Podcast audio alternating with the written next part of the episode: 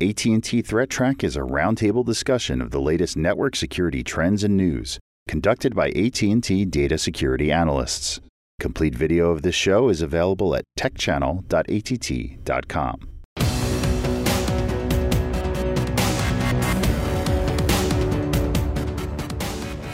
There was a, basically a research team that was doing a study on bitcoins, and in particular for a lot of the ransomware that we're seeing, you know, propagating on the internet today. They came up with some interesting numbers. Uh, the reason any of these cryptocurrencies or bitcoins are they're very easy to create. Anyone can walk out. There's no proof of identification. Mm-hmm. I can go and create it.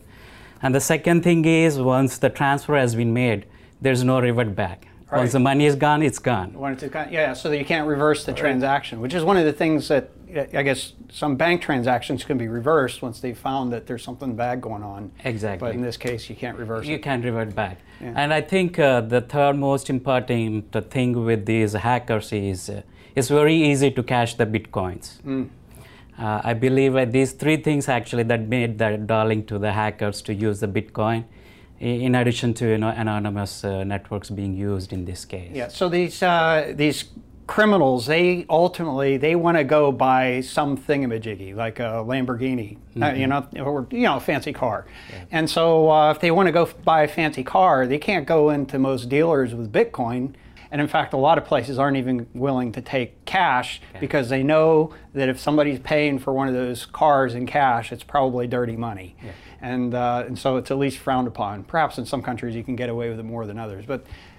Anyway, I, I distracted you. Go ahead, continue. No, I mean in this in this study, actually, what they found is basically uh, they keyed on 34, about 34 different ransomware families. Yeah. I think uh, about 150 binaries. They started with, I think slowly they ramped up to 310,000 binaries. Wow, just just a few. Uh, 310,000. So there's different versions uh, different or different versions. iterations I think, of uh, the. I think uh, the, there are lots of binaries are in play because you know they want to evade the AV detection. Yeah, yeah. Probably that's what it is. Yeah, well, that, that, that's basically a, known, uh, a well-known fact that as antivirus is able to catch up with the signatures, they're generally yeah, and they're trying to outrun the antivirus to uh, be able to basically do the ransom, you know, and then they don't really care if it gets detected yeah. after that's already been done. Uh, it's uh, primarily comprised of uh, 10 malwares, but the top two are uh, Cerber and the other one is the Locky. I think Locky right. is the first uh, million dollar club ransomware they've seen it. And that's, that's you, you get an award for getting into that club? Uh, you get a Lamborghini. maybe multiple Lamborghinis. when a victim has to pay the Bitcoin, they has to go to some exchange and get the money. Mm-hmm.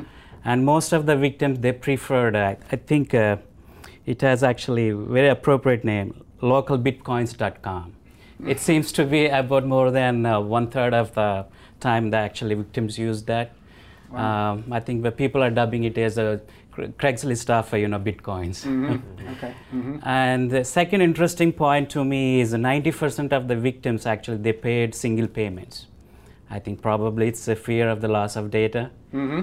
And whenever a victim is uh, hit with a ransomware, malware, or attack, they will be given a unique ID along with the Bitcoin address where to actually money to be posted. So by using these Bitcoin exchanges, the victim will pay the money and the, actually the bad guys, the hackers, actually collect from that uh, specific uh, Bitcoin wallet address. That the crux of the story for me is uh, when they follow this Bitcoin trail, actually, 95% of the transactions are leading to BTC-e. Mm-hmm. I think it's a Russian-based uh, cryptocurrency exchange. Mm. And they concluded actually, you know, most of the transactions were actually ending at that uh, specific mm-hmm. point. Yeah. To learn that 95% of the coins ended up, in essence, routing through this this clearinghouse or laundering of those bitcoins is pretty impressive. Are they doing anything to try to get the people behind this? Two days uh, before the release of this actually research paper at the DEF CON, I think they arrested one of the key members. Mm. Uh, I think a couple of billion money laundering. Uh, but I don't know whether it got created any dent in the market for this specific uh, exchange. Regardless of this guy being arrested, and um, and you know and being able to prove that he basically transacted $4 billion, there are a lot of people on the internet that look at it and say, that's a lot of money. Mm-hmm. If this guy goes down, I'll be next up to set up the, the next exchange. Oh, so you think there's going to be somebody to follow? Absolutely. Follow and like you said, and... they'll just make sure that they figure out what he did wrong, and I'll do it. I'll do better. Right? I'll do better next time. Yeah, we'll see. we'll see. Like I say, you also see a lot of these these guys. They, they don't target in the country that they're planning to do the exchange in. Mm-hmm. You know, so the malware is written to exclude like Russia, or if you're going to do exchange in Russia, so you don't you don't you know you, ha- you always have to be extradited to be to be charged. So they're they're basically tracing the signature paths of the Bitcoin and learning yeah. more about that. Very clever analysis and uh, really uh, I think helpful in the learning more about how this. Uh, problem is manifesting itself and finding more ways to deter it. It's not one of those things where you just take one person down and then this problem goes away. I think Bitcoin is certainly here to stay, and I think we're going to see this problem persist. The reason people are paying it is because of the fear of loss of data the key is you know don't follow the you know the clicks you know have a good backup and also follow the defense in depth policy. Hey john. So uh, i hear that uh, you've got a story for us that involves some sort of uh, shenanigans going on in some sort of uh, turkish app store. Yeah it's uh, it, it's kind of interesting. When you look at the uh, some of the mobile marketplaces the app stores because there's so much content, um, you know, going to another country to get it. Uh, for example, if you're in China and you, and you need to get uh, an app that happens to be located in you know, the UK or wherever, you know, some of that download can take a lot of uh, bandwidth and resources. So, so we start seeing these little pop-up app stores that almost are the sole country's, you know, primary app store, um, and even though they're unofficial. And in Turkey, one of these uh, just recently made the news because every piece of mobile application code on this app store, so everything on it, had malware associated, you know, associated with it. So every one of them was infected. So anyone who used this unofficial app store is now is infected with something. So let's let's get this straight, John. You're saying 100% of all apps on that app store were Yep, hundred percent. It's an unofficial app store. It's not a, a you know, it's not official. It's not monitored. It's it's totally you know off off off you know off the records. But right. but a lot of people in that country used it because of the you know it, it's it's kind of the easiest mechanism for them to get apps. It, it, but you know it goes back to you know we tell we tell people all the time you know use the official app stores. Uh, you know feel like a broken record. Use the official app stores. Make sure you're running you know, you know, make sure you know when it asks for permission, you know what you're asking for, you know what you're giving it, and and and then it's just common sense. If if you know if something doesn't look right, don't use it. And you know, it's, it's just in this case, it was it's completely unofficial and. And it was asking, you know, a lot of times permissions that you know people shouldn't have given. It. As I was reading through the article, the other thing that I saw on there that was interesting was that they had a little bit of a scheme in the beginning, right? Where it, when you were first getting onto the App Store, they would actually give you seven days where you actually wouldn't be given the app with the malware on it. So you got a seven day grace period. Did I get that right? You, you got it right. Yeah, it, it, it, I think that's going to be a trend. You know, it kind of lures you in. You think that, oh, I got this for free or I got this cheap, you know, and now, and nothing bad happened. Right. kind of let your guard down a little bit and boom, they get you. Right. Yeah. Yeah, I thought that I thought that was interesting. It's like you know, like sure, you know, don't worry about it. You know, check it out. We, you know, we're completely 100% legitimate, and it's quite the opposite. We're 100% not legitimate. exactly. Yeah. John, do you think it's kind of uh, some sort of a test run to doing something uh, even bigger, nefarious thing? I mean, they could have done uh, anything. Yeah, I, I think you could. I, I, I think in a lot of cases, you know, you know, and I'm sure it's somebody local in that country, but yeah, you just you just never know what you know what's going to turn into, you know, down the road. And and these unofficial app stores do tend to get interconnected at some point. So you know they could spread it out. You know, so you know if somebody has you know targeting rooted devices, that may be the you know the mechanism that they're going to start using. Always be wary of where you're downloading your apps from. It's very easy to be enticed by a lower priced app for something that you're looking to do. The key takeaway is use the official Google stores, maybe official Apple stores to get the patches or apps because they have some stringent policies to vet out the bad apps. Hey John, I think you have a story from a Black Hat about uh, Broadcom Wi-Fi chips, which is targeting iOS as well as uh, Android devices. Could you elaborate a little bit about on this uh, specific uh, vulnerability? Absolutely, thank you. Yeah, the you know Black Hat's always has some interesting stories that comes out you know that come out of it, and and and, and DEF CON as well, of course. And, and from my perspective in the mobile endpoint uh, you know world, the probably the most critical one that came out of it is, is, a, is, a, is a talk that was titled Broadpwn about an attack against Broadcom chips, you know, the Wi-Fi in particular. And, those are used in a number of devices. If you if you actually look at the, the piece parts for like Apple devices or Android, a lot of Android device models. Because we're talking about a, a Broadcom, Broadcom mobile driver uh, or Wi-Fi driver, we're talking about it sort of affecting both sides of the fence. So iOS devices as well as Android devices, because they both use the same chipsets on their on their handheld devices. And what these researchers found was that for Broadcom, the driver for Wi-Fi actually, you know, and it happens all the time. You know, they allocated more space than they actually needed. So the researchers tried to figure out, could I put code into that excess allocation. And, and what they found was is that in, in some limited circumstances, that extra code, just just from the handshake, you know, just saying, hey, is there an AP near me? It, it would actually be able to be executed as as you know as a remote executable. Kind of scary. Um, you know, it's a little limited in the fact that it's it's local to the you know to the Wi-Fi uh, connectivity, but but it is a little bit you know tricky in that regard. Um, Apple's released a patch for this already. Um, Google's released a patch for it already. Uh, devices will, you know, people should keep their devices up to date. So I don't think that there's going to be a widespread concern. Um, but the researchers even took it to the point where they could say you could turn this into what they call a worm. I don't know if I can call it a worm. I call it more of a virus. But and, and infect other devices from your device. Um, it's just you know like, it's the type of thing that we see out of Black Hat and DEF CON a lot. There's there's a lot of good research that gets done, and uh, hopefully with uh, good researchers that they they're doing a habit of contacting the OEMs, contacting the manufacturers, and making sure that before they give that talk, there's already a patch and it's already corrected, so that nobody's really at, at, at risk or, or risk is minimized. Yeah, that's a that's definitely an interesting one. Um, do we know, um, does it say anywhere in the article how much extra, you know, quote unquote, extra space there actually was there?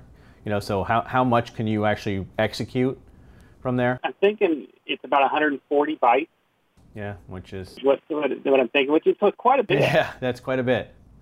Yeah. So, so yeah, so it's, it's enough that you could probably put some good code in there and get it to execute. Now, now a lot of times the Wi-Fi driver doesn't run at, a, at an elevated level. You know, it, it, it's at it's at a you know at a restricted level. So I, I don't know what you could actually do with that code. Hmm. So you might not be able to actually own the device or scrape you know too much information depending upon you know how how the the permissions are set. But it's still it's more than you you know that anybody would want to have. John, maybe in the Windows world, uh, basically there are some sort of you know memory protections to actually thwart these kind of attack, like uh, DEP and ASLR. Those kind of things may mitigate the, this attack on uh, you know Wi-Fi world. You know, Windows is tough to talk about, right? Because there's not a whole lot of, of, of footprint there, but you do see some. You know, it, it, I'm sure the same problem exists, but it, it's just it, it's just different enough that it, I don't know I, I have not seen any research that said it, that an attack of this nature would be successful in Windows. Yeah, so I mean, uh, interesting thing. I mean, you know, I, I, know, like you said before, there were quite a few interesting things that came out of Black Hat and DEF CON. I personally was at DEF CON this year and saw quite a bit myself, so I know that uh, that's just one of you know a whole mountain of really interesting stories. So hopefully in the next couple of weeks we will end up talking on this show about some of some of the other interesting things that have come out of both those conferences. Yeah, and, ho- and hopefully all of them are the same like this one, already passed. Right, exactly. in this case, we had responsible disclosure. The researchers who found this disclosed this to both the Android and the, um, and the Apple side of the house. All right, thanks, John. Thank you, John. Hey guys, I know that you like to take the internet weather and really kind of look at what's going on here and now. I thought it would be kind of useful, you know, I'm an executive. so I, I, guess it's part of my job to sort of step back and kind of look at the forest through the trees here. So I, I, thought maybe it would be good to kind of step back a little bit. So we're not looking at necessarily here and now, although there's a little piece of it that we'll take a look at. We're going to take a look at the internet weather from, uh, you know, what's been kind of going over on over the last few months here and see how uh, things are manifesting. The first thing I thought would be uh, kind of useful to take a look at here is look, this is WannaCry. That really kind of took off on May 13th. So that was sort of the official start date. There was a little bit of activity taking place earlier than that. So I don't know that anybody's really figured out exactly what was going on there, but uh, kind of interesting. So uh, you know, this uh, WannaCry was kind of interesting. But again, this you know this graph ends right around. Uh, you know, I think it's May 14th is the last date here. So if we take a look at what's going on today, wow, that's kind of interesting to me. so ultimately, what we're looking at here is the fact that from the internet point of view at least, there's actually more WannaCry and Petya stuff out, or NotPetya stuff hanging out there and continuing to try to find vulnerable systems, and apparently successfully because we're still seeing an increase in the number of addresses that are impacted by that activity on the internet. So the, the underlying message here is that even though organizations may feel that that's a come and gone type of an issue, the reality is they really need to still be taking care of it because if you know perhaps they have some system that's sitting in the corner somewhere that nobody's really paying attention to. And you know eventually it's going to get discovered and get infected if uh, people aren't paying attention to it. So this is clear evidence. I mean you can't really argue with that.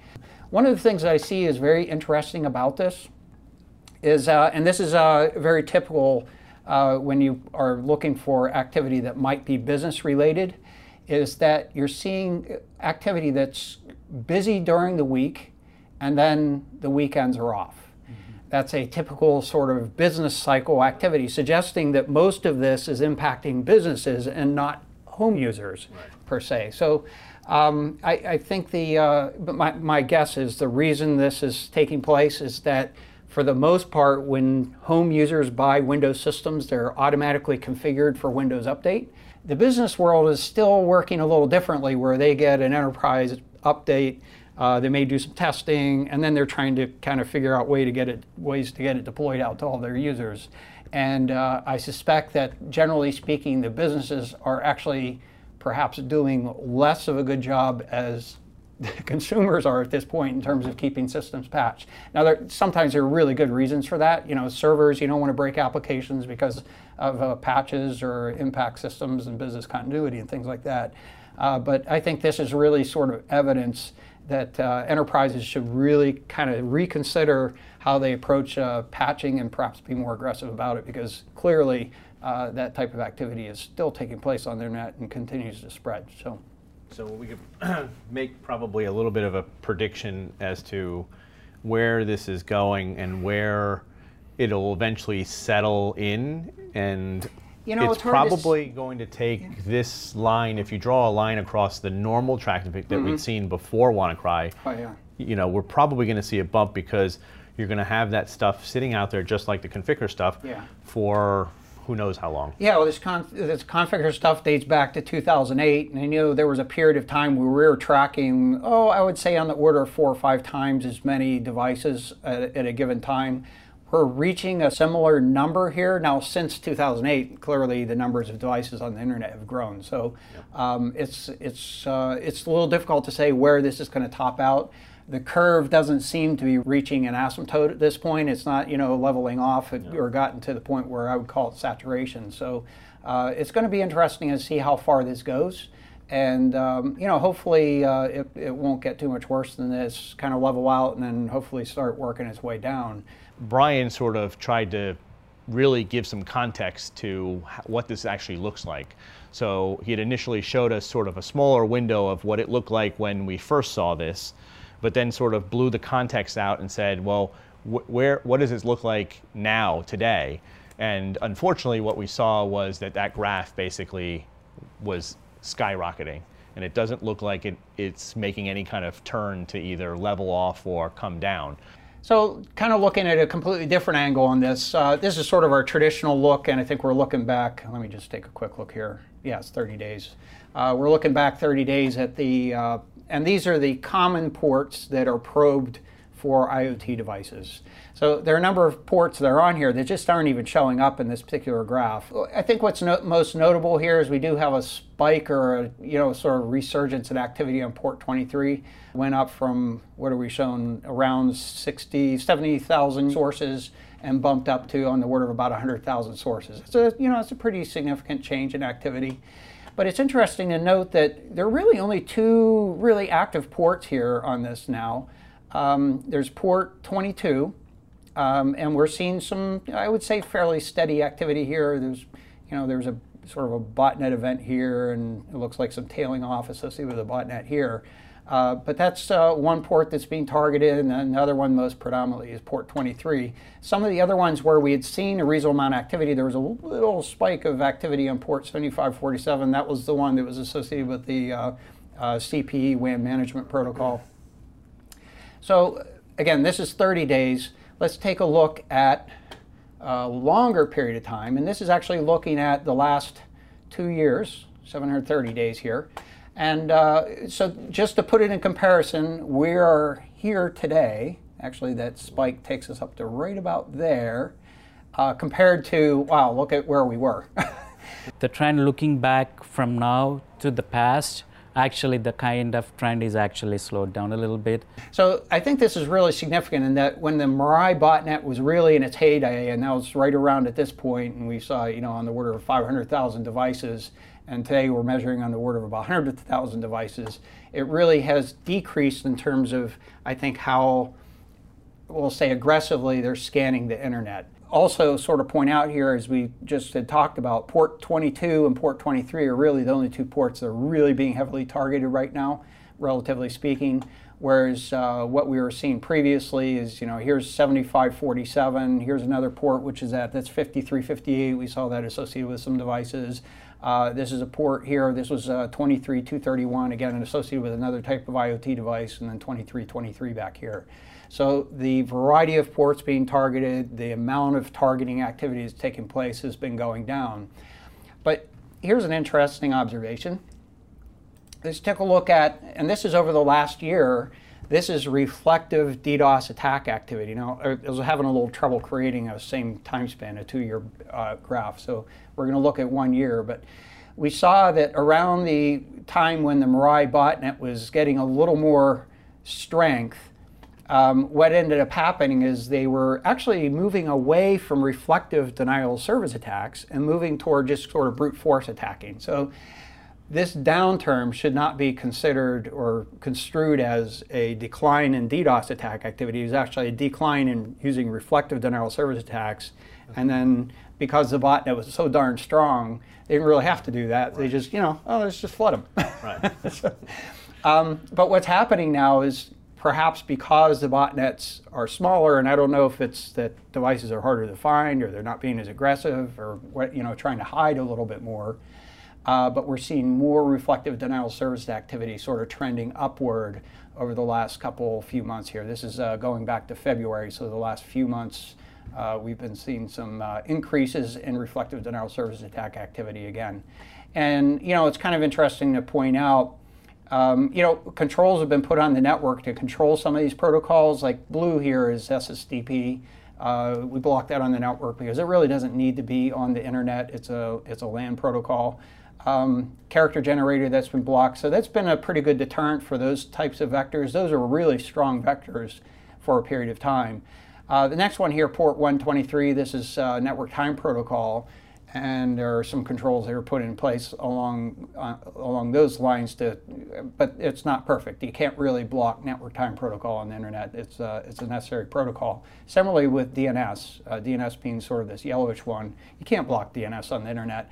Um, it would be nice to, in my opinion, to take a look at how DNS is designed to make it more um, you know, um, robust to Mm-hmm. preventing the, these types of uses. And this last one is really the fragmentation, uh, largely is associated with DNS. So you'll see that the fragmentation curve actually kind of follows the DNS curve quite a bit, partly because what they're doing is trying to create queries that create fragmented uh, uh, responses associated with it. So we're seeing an upward trend in this area. Have been able to put some controls in some of the uh, protocols that uh, aren't as need, you know, aren't needed on the internet or don't really belong on the internet. Uh, but we still have some uh, challenges uh, across the industry to be able to get uh, these DDoS attacks under control. Yeah, some interesting things. Is that it? it's interesting. We just saw the end of both the Black Hat and DEF CON conference.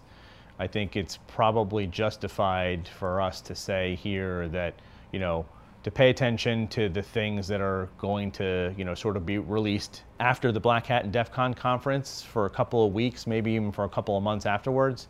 You see sort of a, a, rise in sort of the more uh, malicious uh, or more extreme vulnerabilities uh, being exposed. So I would certainly keep an eye out for that um, and, and continue to patch whenever possible.